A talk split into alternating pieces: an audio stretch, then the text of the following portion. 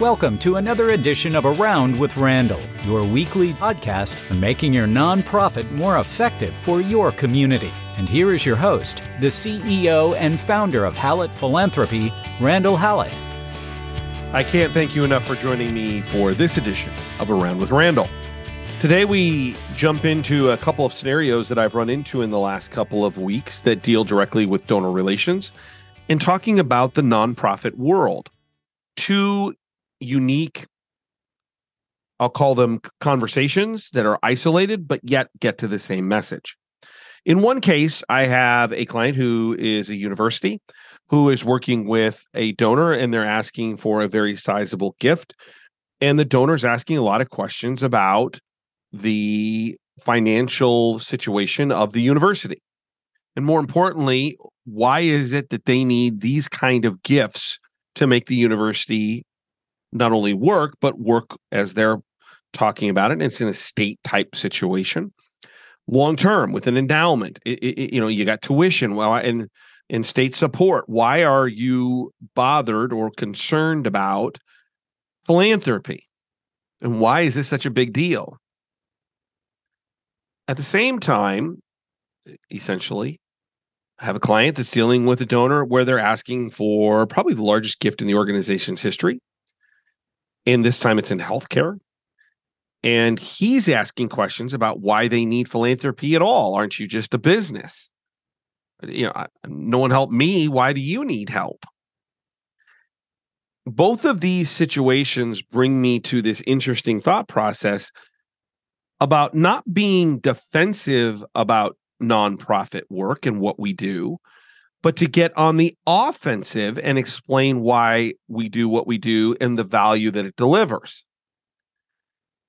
The problem or challenge that we have is every time we turn around, we're being told as nonprofits, and if you're a leader, you hear this, well, you need to be more like a for profit business so Stanford Innovation uh, uh, Institute has done papers on how nonprofits should be more like businesses. If you look at books out there, there are books that you can read that say how nonprofits can be more like and, and driven like a business. So let's start with the concept of nonprofits as businesses. And I find myself in the, these discussions kind of reverting back to the basics nonprofits are businesses like any other business. The only difference is at the end of the year, if there's excess revenue, it gets put back into the organization. In a for profit business, it goes to the owners, whether shareholders for a large corporation, or if you're a small company, into the individuals or partnership or sole proprietor, into the person. they get the they get the access. But all the other aspects of a job or an organization are almost as true in a nonprofit as they are in a for profit. I remember a conversation I had when I was at the University of Nebraska Medical Center talking with a donor, and they were challenging me about the need for philanthropy, not to the level that the other two situations were I described at the top of the program. But they were saying, you know, the CEO gets paid X, you know, millions of dollars, and it, a couple. You're a nonprofit. And I said, I'll stop here. Let's do a fair comparison. My boss oversees 15,000 employees, a billion dollar budget. He's the largest non governmental employer in the community. He has legal problems, compliance problems, finance problems, HR problems, like any other employer except with 15,000 employees, it's on steroids. If that person with the same problems was working and leading a for profit company, he would be paid exponentially more, have stock options or profit sharing that when he left, he would see dramatic retirement packaging put into his particular situation. So the question became, as I asked this particular donor, why w- would you take a nonprofit job for no money if you had all the same problems you do in your own company? Now, I didn't really sell the concept of nonprofit and the value that we delivered, but it's an interesting discussion. If you're listening to this, we've you and you've heard other others of my uh, different podcast subject matters. We've talked about that gift officers in particular, but philanthropy in general should be seen as a revenue stream. We're, we're more like the surgeon in healthcare than we are the nurse on Four South. But yet, nonprofits are expected to take less. A video that I would recommend everybody go watch. It's about 17 or 18 minutes, done in 2012 or 13. I use it with boards a lot. Is a video by the with a gentleman by the name of Dan Pallotta. It's a TED talk. Dan Pallotta. And he talks about how nonprofits are viewed as well you got to be cheap and you got to be you got to save money and you got to be put all the money into but we don't invest enough and we're not enough infrastructure there's no capital infusion that allows it to grow it's worth from a broad perspective sometimes what we think of and hear about nonprofits being cheap and hey let's get the advertising at you know 3 a.m because it's cheap then when nobody's actually listening i think it's also important to note the value of nonprofits in the United States. And I'm talking about economically. Let's put numbers to it. There are 12.3 million employees that work for nonprofits.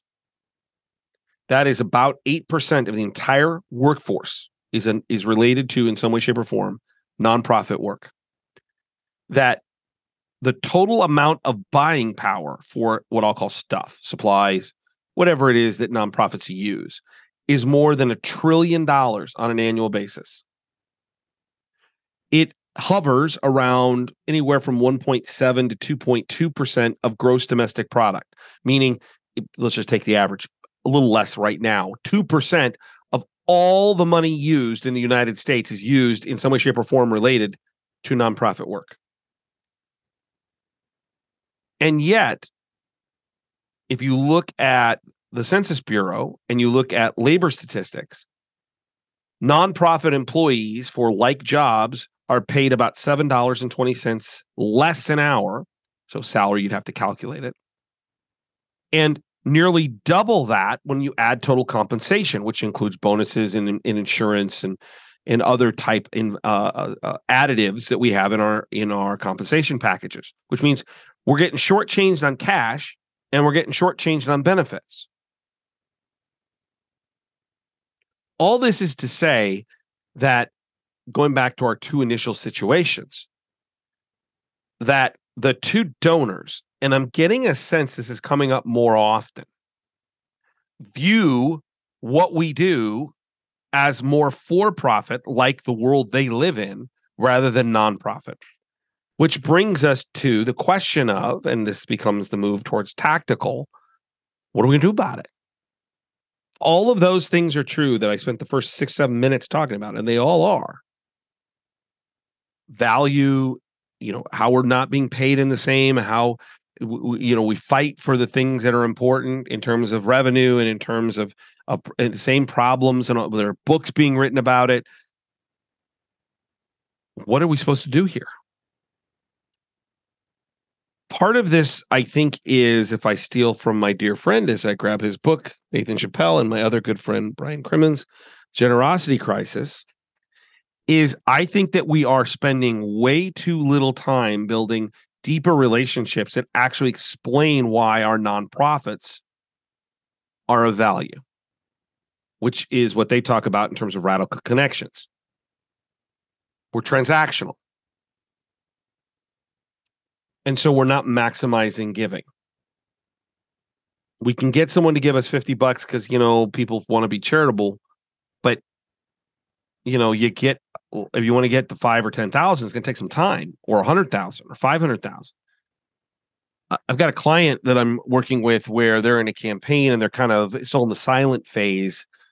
And we're talking about the gift officer. So they're still working at the very top and they're really doing well but they're kind of beginning to set up that mid-level giving before they go to the public phase and i'm beginning to meet with the gift officers and i'm like tell me what your thought process is and they're literally telling me well you know i don't have anything to ask for. I'm like whoa wait a minute.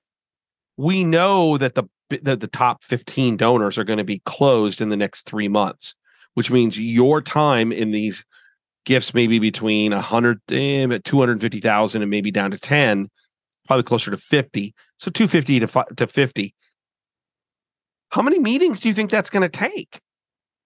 If it's you think it's going to take one meeting you're crazy you should begin the process right now of having these meetings to build better relationships to be able to explain the need which comes all the way back to our stories they're going to run into people that go why do you need the money and you may need time to build that. And that goes back to more radical connections. How do we explain what we do? So, how do we do that? Well, we have to start with the idea of what makes us different. And the difference starts right with our mission. We are not there to make a profit, we are not there to make money. Any money we have left at the end of the year goes right back into the organization and most would tell you they're running right on the line or just under revenue from uh, with expenses just being a little bit more which means they're not making any money i absolutely am amazed in the two conversations that are occurring i genuinely believe that in both circumstances neither donor has really thought about the fact that at the end of the year the money doesn't go anywhere it's not pushed out to investors it's not it's not to say that they are under kind of a, a misapprehension of the facts. I'm saying they haven't even thought about it. How often do we actually start with the premise of what our mission is and the not only what we do, but the fact that our finances are built to keep the money in the community, in the nonprofit, to build it, to grow it? I'm kind of amazed that as I thought about this podcast, I dealt with these two situations kind of built into it. I don't ever talk about it. And that's my mistake. So, missions first, not only what you do, but how you're set up. Because the setup sets up the mission. The second thing is, is that we our staff are generally motivated and have different values, or motivated differently and they have different values the reason I know that is is because we have people who work in nonprofits that are being paid in terms of pure salary seven dollars less than the comparable person on the for-profit side. If everybody was purely cash driven, they would leave the nonprofit world and go into the for-profit world. And by the way, that's happening anyway. Then you add the concept of trying to retire, trying to save money, put a kid through college, pay off your house, excuse me, I, I would say that part of this is that when you talk about compensation as a total being $13 less an hour, and six of that is retirement, insurance, those kind of things. If everybody was totally driven by money, they would have left. They'd have been gone by now. People in nonprofit world, and you being hopefully one of them, are there because you love what we do and we kind of make a difference. At least we think we do, and I tend to believe that to be factual. So the second thing is is that we have people dedicated in a different way to the mission and to the outcomes than we do in the for-profit world. The third thing is is that we have what I think of as outside influences and sources, much more so than the for-profit world. And the reason why is and I read an article and I just looked at it. I said, that is just totally wrong. The article said, who owns a nonprofit? No one. And I went, no, the community owns it. It's through the representation of the board. Now, they may be good owners or representatives of the owners. They may be bad, but it's not that there's no ownership. The community owns it. Well, that brings in outside influences. If you're the CEO of a of a, a solo practitioner uh, solo uh, a company, meaning an individual partnership or an LL, a single person or a small group LLC. You can change what you do in a moment without concern for what's going on in the outside world. You try to do that in a nonprofit, and the newspaper's writing about it, and everybody's now involved because they have ownership stake. And even a large corporation, if we take Jamie Dimon at Citi, he has immense power given to him by his board. And the only people he's really got to worry about are those board members And if they're okay, he can tell the rest of the people who don't like whatever Citi's doing, drop dead. The power that comes from leadership in the for profit world is reduced dramatically in many regards in the nonprofit world, particularly if you want to do something innovative. Back to that video, Dan Pallotta, creative, trying to do something different. So we have these outside influences. We've got staff who are aligned differently. And we have a mission that's really based on the finances being the money stays here to make a difference what's going on in the community. The last thing I'll add is, is that nonprofits are built to fill holes in the community. And that applies to the museums where art is something that the government is probably not going to be involved with most of the time. They fill that hole for those that love art. Music, theaters, things of that nature. Healthcare. Can you imagine our country if there was no nonprofit healthcare? Education. Can you imagine the country without higher ed being nonprofit? Of all these failures in the for profit higher ed world, there's a reason. So, all of these things align to the last tactical piece. So, first thing is talking about how we're different. The last thing is all about stories. After you talk about the idea of you know the outside sources and there's a lot of uh, political issues the staff are driven differently our mission and finances to, to to fill these holes it's all about outcomes why is it that a hospital is nonprofit because the law says when somebody comes into the ed you have to take care of them whether they can pay you or not. And the for profit hospital will triage it just enough and then put you out on the front step. An interesting comment was made from the potential donor. He kind of chuckled and said, Well, does that mean I can just cancel my insurance? And the response should have been, Yeah. The difference is, is that you can afford it. And we are required to take care of them. And by the way, we want to. Because if you don't have this, you have people dying on the streets. In education, if we don't have nonprofit education, meaning investment into the future knowledge, into research, into training the next generation of leaders, then we have no hope, no future. Data and outcomes help and remember, when you talk about facts, talk about it locally and nationally. Healthcare on a local level, we take care of this many people per year that can't pay.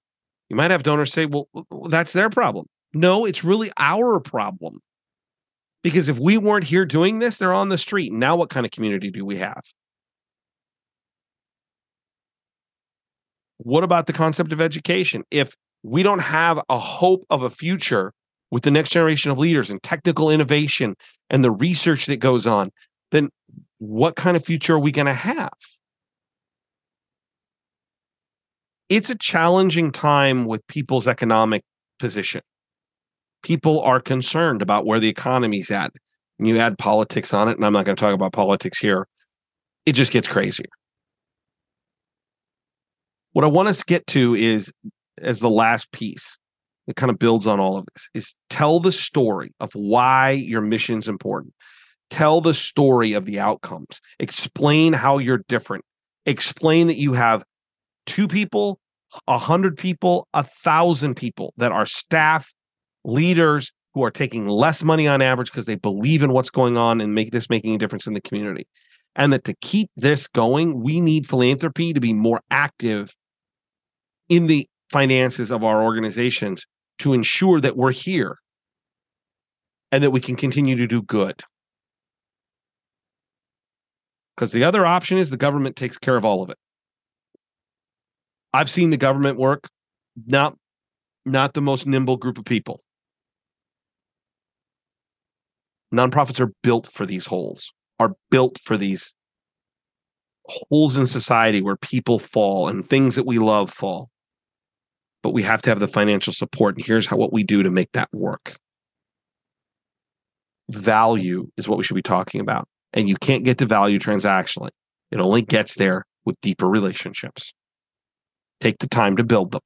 It may take longer, but it'll be more, worth, more worthwhile. Don't forget to check out the blogs at hallettphilanthropy.com, two a week or so, just on different things I see, 90 seconds apiece. And if you're interested in contacting me or talking with me or give me a suggestion or mm, want to make a comment, say, you're crazy, Randall. Happens all the time at home. They don't even have to email me. Email me at podcast at hallettphilanthropy.com. It's an important time for us to invest in ourselves in our organization. Some of that is monetary, some of that is just the ability to overcome obstacles and challenges in the office, out in the community. What I want you to know is you're doing great things. It's hard, it's not easy, but boy, is it rewarding. And I hope you feel that little of that reward. And my idea of this podcast is a, is a 20 minute classroom on something that gets you to possible thought process for solutions. That's why I give it away. Hopefully, you find some value in it. And I appreciate that if you do. Don't forget my favorite saying some people make things happen, some people think watch things happen. Then there are those who wondered what happened. At the end of the day, we're people who make things happen. We partner with those donors who want to do the same for the things and the people that are wondering what happened. And that's the value of nonprofit work. Go sell that to your community, and you'll be much better off than just asking for money. I'll look forward to seeing you next time right back here on another edition of Around with Randall. And don't forget, make it a great day.